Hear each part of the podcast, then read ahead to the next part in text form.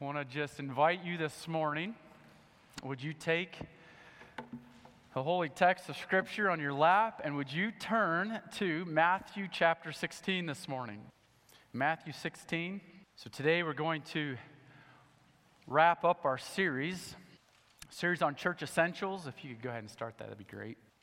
We're going to wrap up this series with this passage.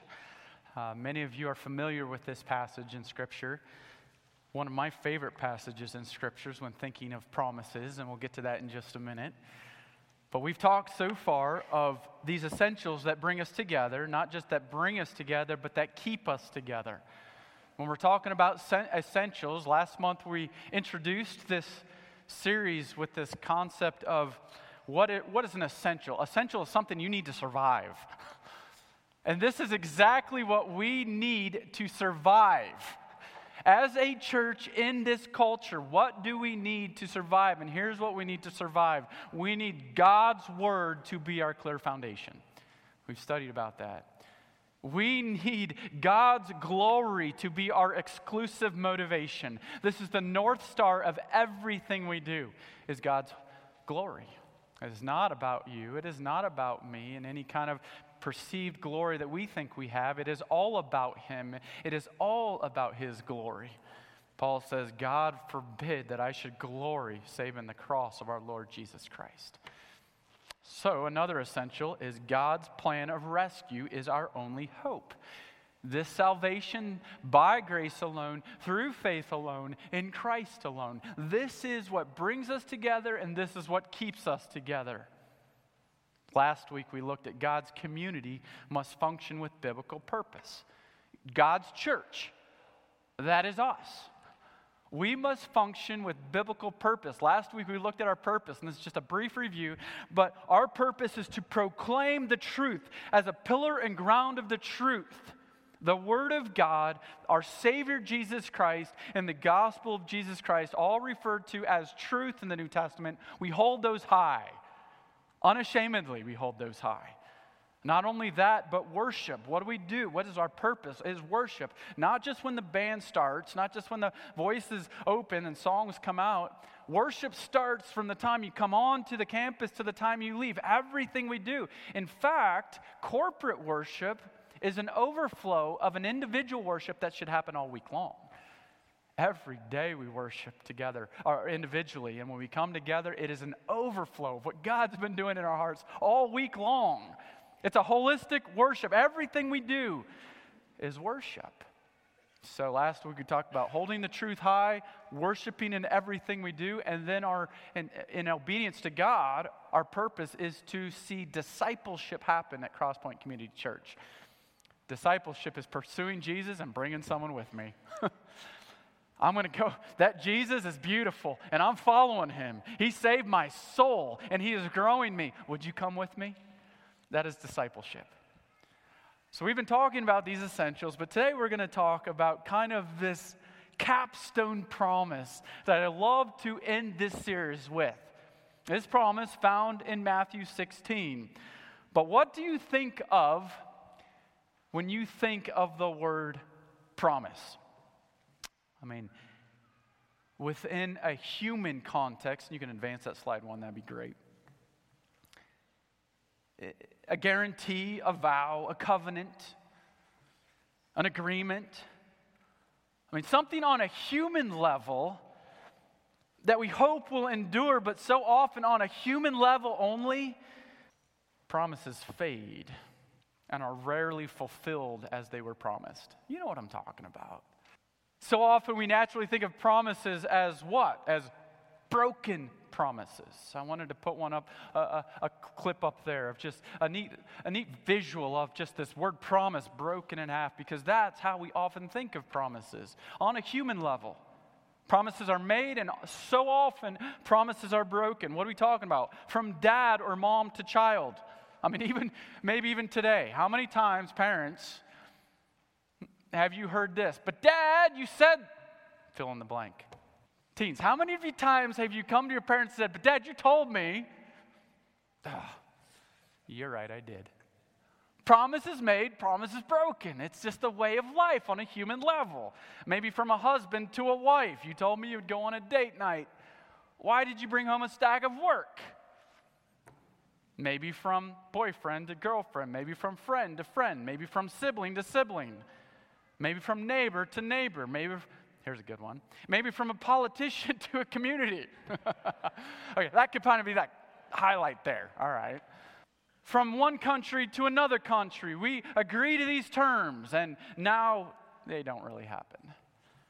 So often the fact is this that on a human level, promise, a promises made are not always promises kept. However, brothers and sisters in Jesus, you're holding on your lap a book where it is a dynamic theme that promises made in the book you hold on your lap right now are always kept. Every single word of promise that God gives us in that holy word, His holy word, will come together exactly as He said it would. I love what Joshua said. He's about to pass on the, off the scene. And he's sharing words just like Moses, his mentor, had shared. And Joshua is reassuring the leaders of Israel. And what does he say? Joshua 23 14. And now I am going to go the way of all the earth. Okay, I'm dying. Joshua says, And you know in your hearts and souls, all of you. In other words, you know it. As much as you might deny it, you know at the core of who you are. And what do you know?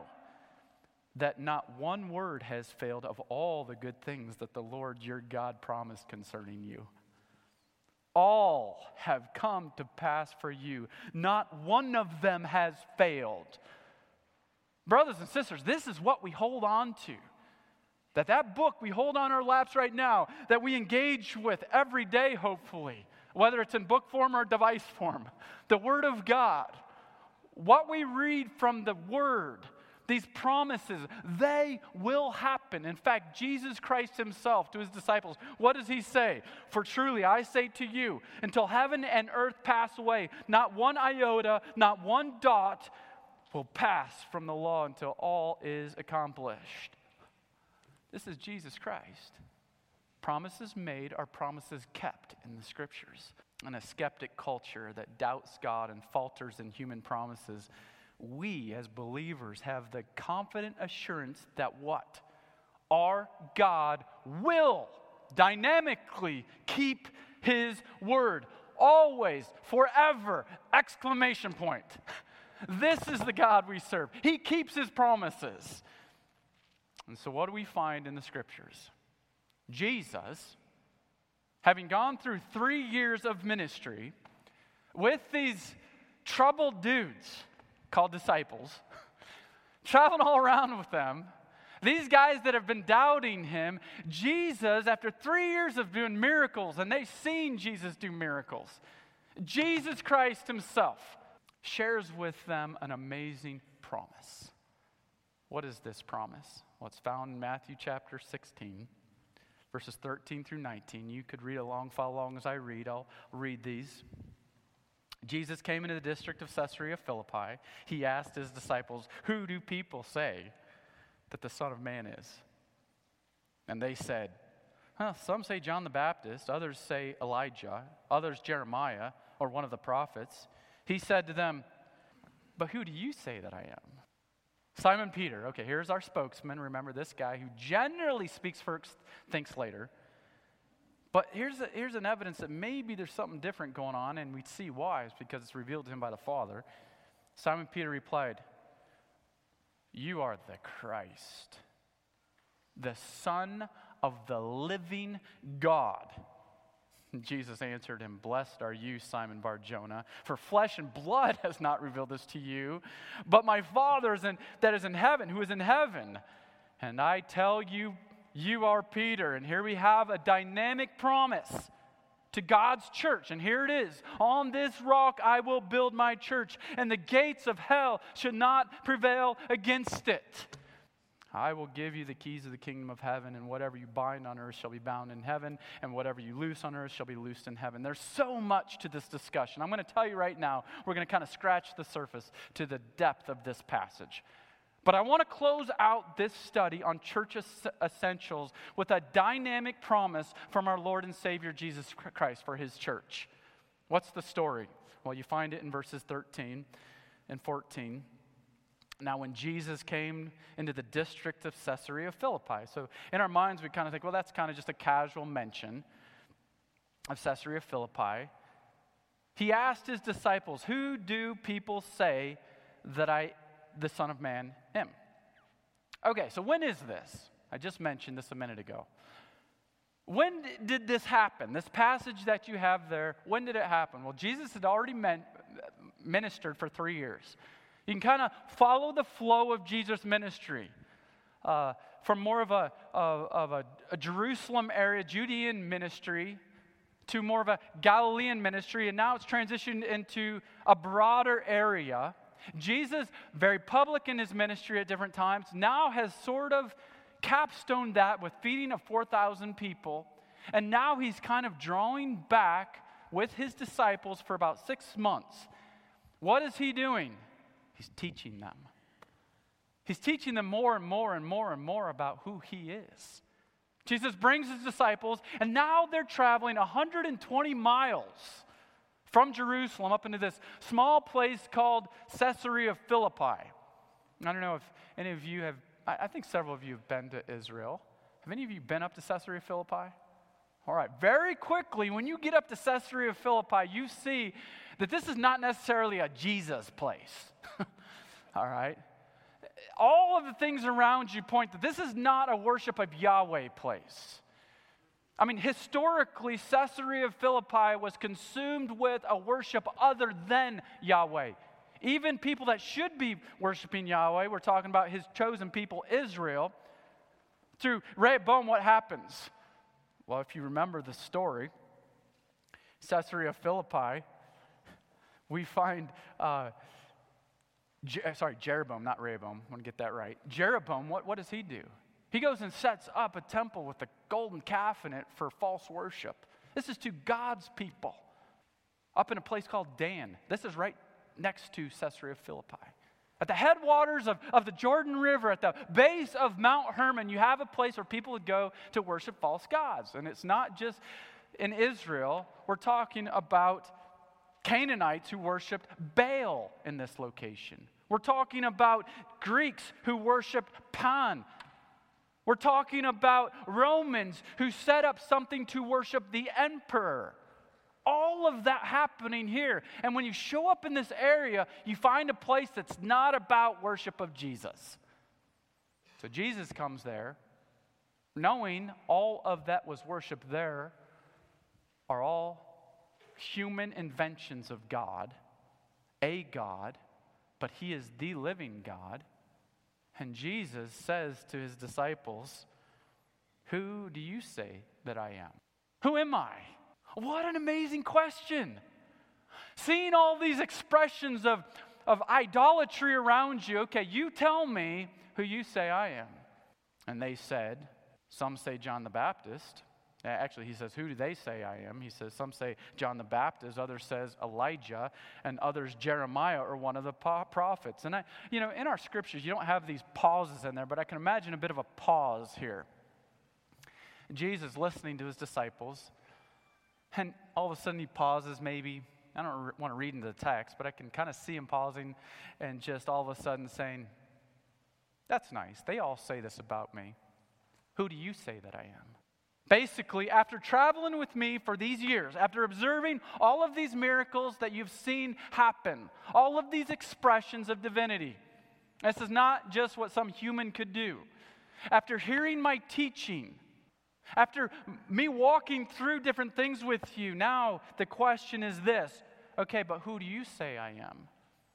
I think this is such an appropriate question, even for us today in this culture have all this idolatry that we see around us, worship of anything and everything, I think a key question to say is who do you say Jesus Christ is? You know what today is? the observances of these church essentials uh, baptism, the Lord's Supper, church membership affirmation. You know what it is? It's a group of people known as the body of Christ unashamedly proclaiming that Jesus, we say that you are the Lord and Savior. And that is the exact confession of Simon Peter. What does Simon Peter say in verse 16? Simon Peter replied, You are the Christ, the Son of the living God. And Jesus answered him, Blessed are you, Simon Barjona, for flesh and blood has not revealed this to you, but my Father who is in heaven. So, very quickly, what do we have here? We have Peter making a confession of Jesus, and then following that, we have Jesus making a confession of Peter. So let's first think very quickly on Jesus or Peter's confession of Jesus. What is this confession? You are the Christ.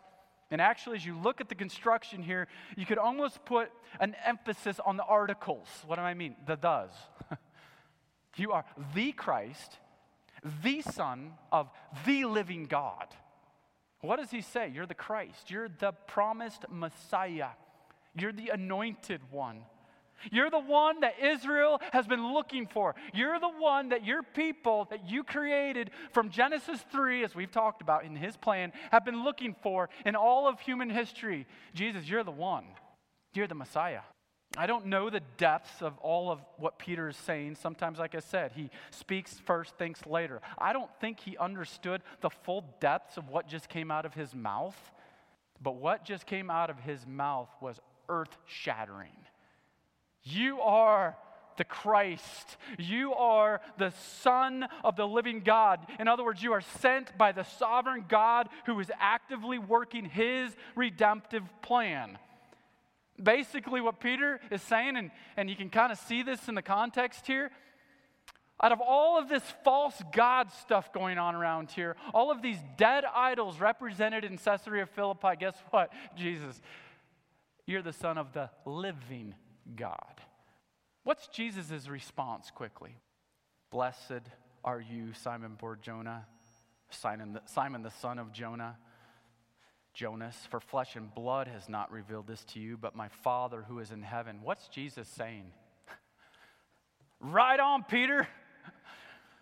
Peter, the human son of Jonah, I love this. Peter, the human son of Jonah, you have identified me as Christ, the, the Son of the living God. The living God proved this to you. And he proved that he is living by showing you that I am the Christ. He is the only one who could reveal this to you, Peter. Peter, God's at work in your life, Peter. He has blessed you by ta- taking that spiritual blindfold off of your eyes. In a place of darkness, Caesarea Philippi, God Almighty has taken the spiritual blindfold off your eyes, Peter, and now you clearly see that I am the Christ, the Son of the living God. He has opened your eyes to the greatest truth in all of human history. Now, Christ makes a confession to Peter. I love this. So Peter made a confession about Christ. Now Christ makes a confession to Peter. What's the confession? I tell you. In other words, but I say, or mark my words, Peter, you are Peter. And on this rock I will build my church, and the gates of hell shall not prevail against it. I will give you the keys of the kingdom, and whatever you bind on earth shall be bound in heaven, and whatever you loose on earth will be loosed in heaven. Okay, I can guarantee you that we're not going to dive deep enough in this passage to suffice your needs right now in the next 10 minutes. There have been massive denominational breaks over these two verses, massive denominational buildings based on these two verses. So I simply want to acknowledge some of the confession of Jesus Christ here and realize we're going to talk more about this later, okay? Here we are in this passage. Jesus says to Peter, You are Peter, and then I will give you ministry. You are Peter's the confession. Peter has just said to Jesus, You are the Christ. Now Christ looks at Peter and says, Yeah, and you're Peter. We go back to John 142 to see that. But what's the significance to that? What's the significance of Jesus looking back at Peter and saying, Yeah, and you're Peter? Well, what does Peter mean? Peter means stone. Peter, and actually, there's a lot of people that will look at this and say you can actually possibly interpret it as small stone. You're, you're a small stone. I, you can't say that dyna- dy- dynamically, but I do think there's a way that this fits in the text here. You are Peter. You are Cephas. You're Peter, the small stone. And don't you ever forget it. what, what is he saying? You're Peter, you're the small stone. You're, yes, I will use you. He says, You are Peter, and I will give you ministry.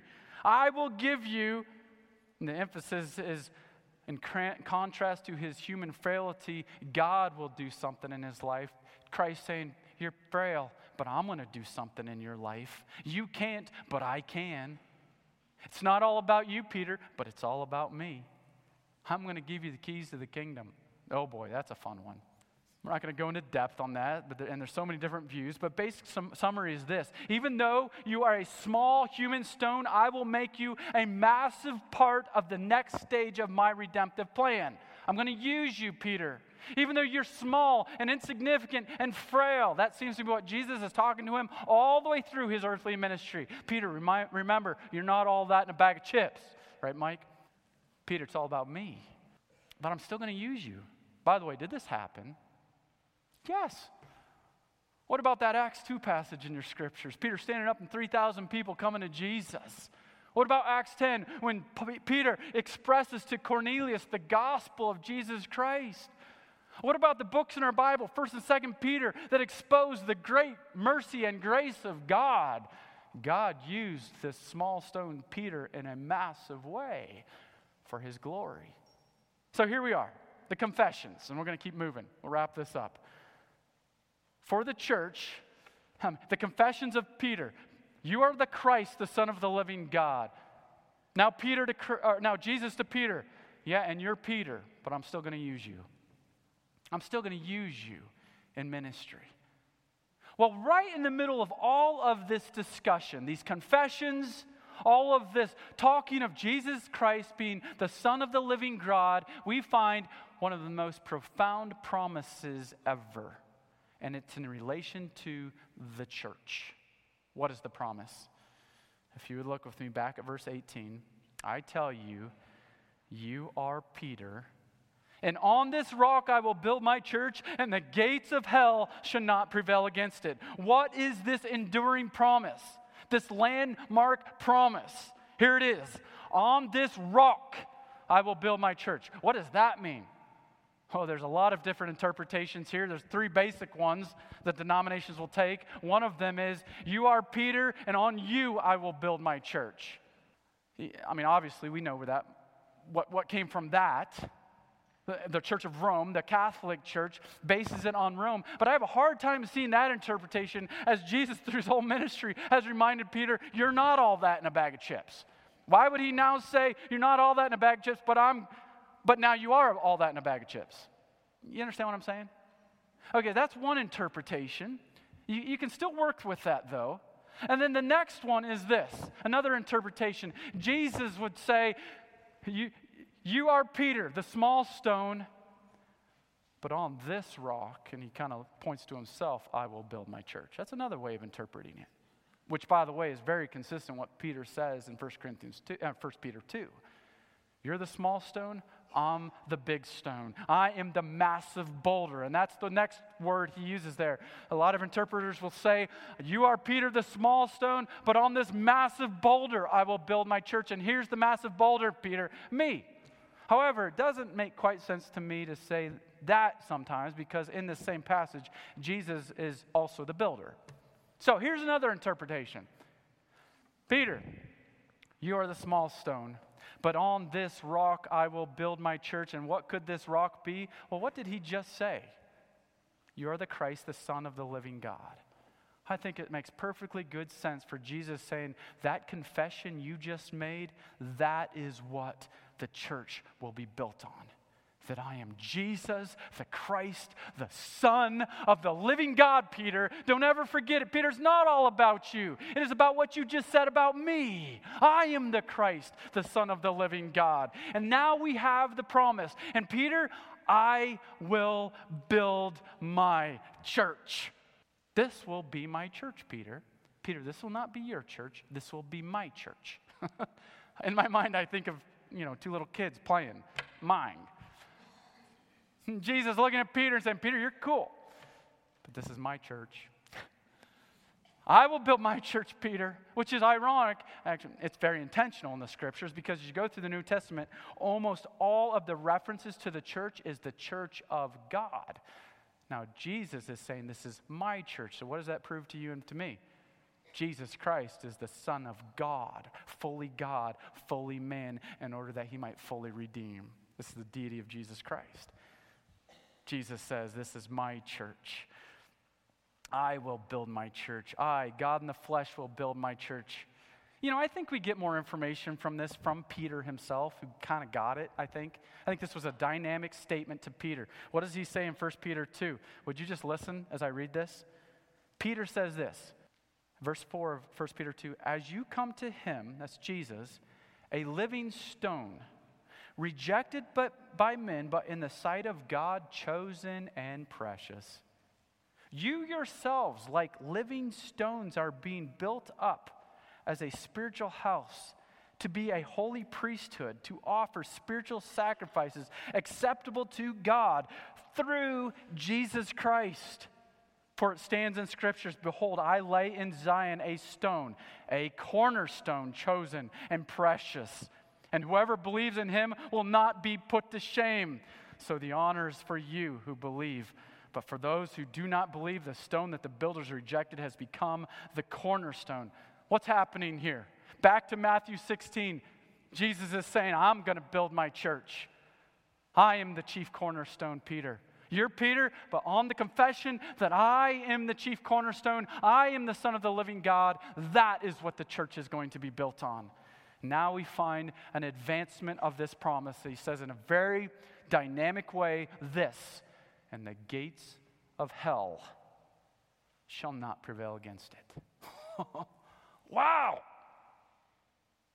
The gates of hell won't prevail against it. What's that talking about? The gates of hell, in this Jewish way of thinking, is another way for saying the place of the dead, the place where dead people go. And, and what's Paul, or, or what's Jesus saying? Hades, the abode of the dead. This, the gates are the entrance into this death. This death isn't going to sidetrack my plan. This is prior to what in the life of Jesus Christ? His death, burial, and resurrection. What's Jesus saying? You know what? Satan's greatest tool in all of human history is death.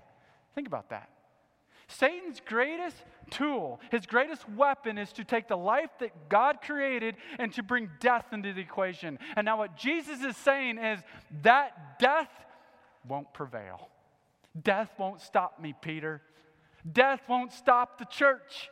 And he's looking at a bunch of apostles. And guess what happened to these apostles? Death came into their lives. And I can imagine as some of them, even Peter himself, being crucified upside down.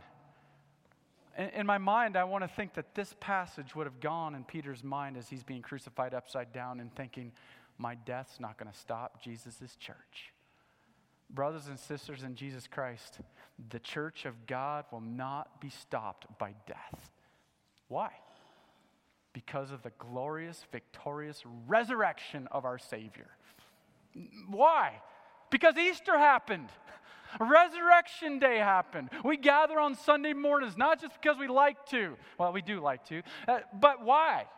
It's because it's to remember the significance of Resurrection Day the first day of the week when our Lord and Savior Jesus Christ powerfully rose from the dead. And what does Jesus say? I'm going to build my church, and death ain't going to touch it. Death's not going to get in the way. Death shall not prevail against it. Prevail is a word for be victorious over it. Death's not going to claim victory over the church. Which, by the way, brothers and sisters, what has happened the last 2,000 years? Death has hit every believer but guess what? The church is still going. Guess what? We will gather with all kindred, tribe, people, and nation before the Lamb, and we will sing his praises someday for all eternity. Why? Because he has redeemed us by his blood. We now have eternal hope in this resurrected Savior. Death shall not prevail against it. What's the key idea?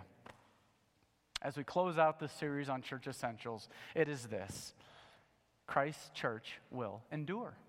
It'll make it. Christ church will endure victorious. And so, kind of the next phrase should be something like this So we must serve with great confidence in Him. What are we doing to promote the glory of our Savior Jesus Christ? His church will endure. So, what are we doing to get on board? What are we doing to promote our glorious Savior Jesus Christ? So, what? Thank you, Pastor Andrew, for those words. But how is this going to make any difference in my life this week? Can I pose two questions? One of them would be this Have you acknowledged the supremacy of Christ in your life? Jesus is not simply looking for fire insurance confessions that add him to a lifestyle of self consumed choices. That's not the intentions of Jesus. In fact, if you keep going in chapter 16, you find clearly if you want to follow me, take up your cross and follow me. That's Jesus' words. So the question is this Do you look at Jesus as your master, your Lord, your boss that transforms every aspect of a formerly self consumed life? Have you come to Jesus as your Savior and Lord? You called on Him to save you, to be your master? And here's another question that would come right after that one for me is this For those who have come to Jesus by faith, those who have poured your hearts into the, the church, do you have confidence in Christ to build his church? Where's your confidence? I'm going to tell you, if you haven't learned this yet, this guy standing in front of you, he's going to let you down. I, I promise you. Any one of the elders here, we will let you down. Any one of the leadership team here, any of the deacons, anyone serving here, guess what? We will let you down. But I know a Lord and Savior, Jesus Christ, who will not let you down. My assurance to you is if we haven't already, we will let you down, guaranteed. The shine of leadership will tarnish, the excitement will fade, the determination will falter, but there is one who will never let you down. There is one who will shine forever. There is one who will rule, and his rule will never fade. There is one whose promise will endure throughout all eternity, and he is the one who says, I will build my church, and death won't prevail against it. So, God, we thank you for this promise. We thank you for the fact that we can come together today in great confidence of Jesus, our Lord. Thank you so much for redeeming our souls. We are sinners, only saved by your grace. Let us never forget that. But as we come together, Father, I pray that we would realize that very clearly in the scriptures, we're reminded that you will build your church and the gates of hell, Hades, death won't prevail against it. Let us hold on to that with all we have. As we continue in this service, Father, as we, as we continue in celebration of baptism, I pray, God, that you would continue to draw those souls here that need to come to you in faith, that you would continue to do that today. With your heads bowed, your eyes closed, however you'd like to pray this morning, would you would you consider your own life? Have you come to Jesus Christ in faith? Have you called on Him to save you? If you have not, would today be that day? You come to Him in faith? This morning we're going to have expressions of baptism. This is public identification with Christ. If you've not come to Jesus, the beautiful Savior, would today be that day? Those of you who have come to Jesus, would you take time right now to thank Christ for his promise that he will build his church? Would you take time to thank God, Christ, for his promise that it is an enduring promise, a promise that will not be broken? I will build my church, and death will not prevail against it. Father, we thank you for the time we could have this morning, remembering how amazing you are.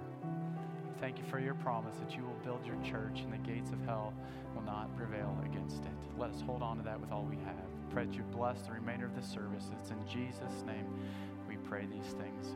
Amen.